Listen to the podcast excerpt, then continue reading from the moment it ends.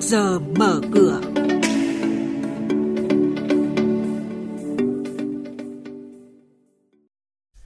Thưa quý vị và các bạn, bây giờ là 8 giờ 10 phút. Mời quý vị đến với thời gian của chuyên mục Trước giờ mở cửa.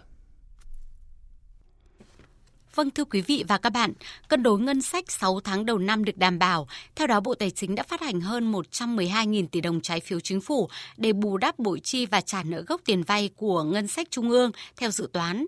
Trong đó đã trả nợ gốc tiền vay là 104.000 tỷ đồng và nhận nợ với Bảo hiểm xã hội Việt Nam 7.000 tỷ đồng. Đồng thời, đẩy mạnh chống thất thu buôn lậu gian lận thương mại, tăng cường thanh tra kiểm tra thuế, quyết liệt xử lý nợ thuế, phấn đấu giảm số thuế nợ động xuống dưới 5% tổng thu ngân sách nhà nước. Nới room tín dụng, Ngân hàng Nhà nước đưa thông điệp rắn. Theo đó, các ngân hàng đã thực hiện trước thời hạn các quy định về hệ số an toàn vốn theo thông tư 41 sẽ được ưu tiên chỉ tiêu tăng trưởng tín dụng cao hơn so với các ngân hàng khác. Ngân hàng Nhà nước đã phân bổ chỉ tiêu tăng trưởng tín dụng cho từng ngân hàng ngay từ đầu năm. Nghĩa là đối với những ngân hàng không đảm bảo đủ vốn, nợ xấu cao sẽ khó được nới thêm room. Vì quan điểm của Ngân hàng Nhà nước đối với tăng trưởng tín dụng là thận trọng, tiếp tục theo mục tiêu định hướng từ đầu năm.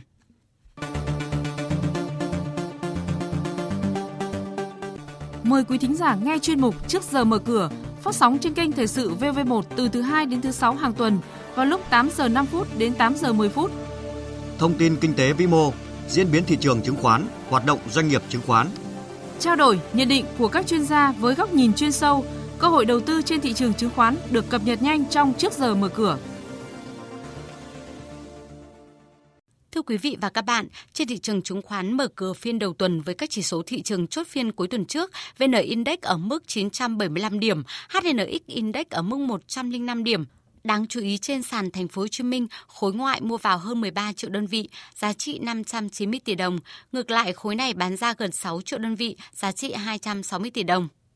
Giao dịch đáng chú ý trên thị trường với việc khối ngoại trở lại gom mạnh PLX với khối lượng mua dòng đạt gần 2 triệu 900 nghìn cổ phiếu, giá trị hơn 188 tỷ đồng.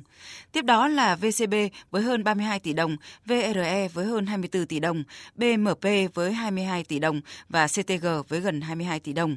Trái lại, khối ngoại tiếp tục bán dòng mạnh nhất các cổ phiếu MSN, VNM. Thông tin tiếp theo là công ty cổ phần chế tạo máy Vinacomin, mã CTT, vừa bị Cục Thuế tỉnh Quảng Ninh xử phạt với mức tiền thuế bị truy thu, tiền phạt, tiền chậm nộp lên tới hơn 10 tỷ 800 triệu đồng, lớn hơn nhiều mức vốn chủ sở hữu của công ty là gần 61 tỷ đồng. Trong kỳ công ty chỉ lãi hơn 2 tỷ đồng, tương đương với cùng kỳ năm trước. Trên thị trường chứng khoán, cổ phiếu CTT hiện có giá là 8.800 đồng một cổ phiếu, nhưng gần như tắc thanh khoản. Cổ đông Suleco bức xúc khi hội đồng quản trị xin tự quyết tất cả. Cụ thể, Hội đồng Quản trị Công ty Cổ phần Dịch vụ Xuất khẩu và Chuyên gia Suleco, mã SLC, sàn Upcom, đã trình xin Đại hội Cổ đông ủy quyền quyết định nhiều vấn đề thuộc thẩm quyền của Đại hội đồng Cổ đông.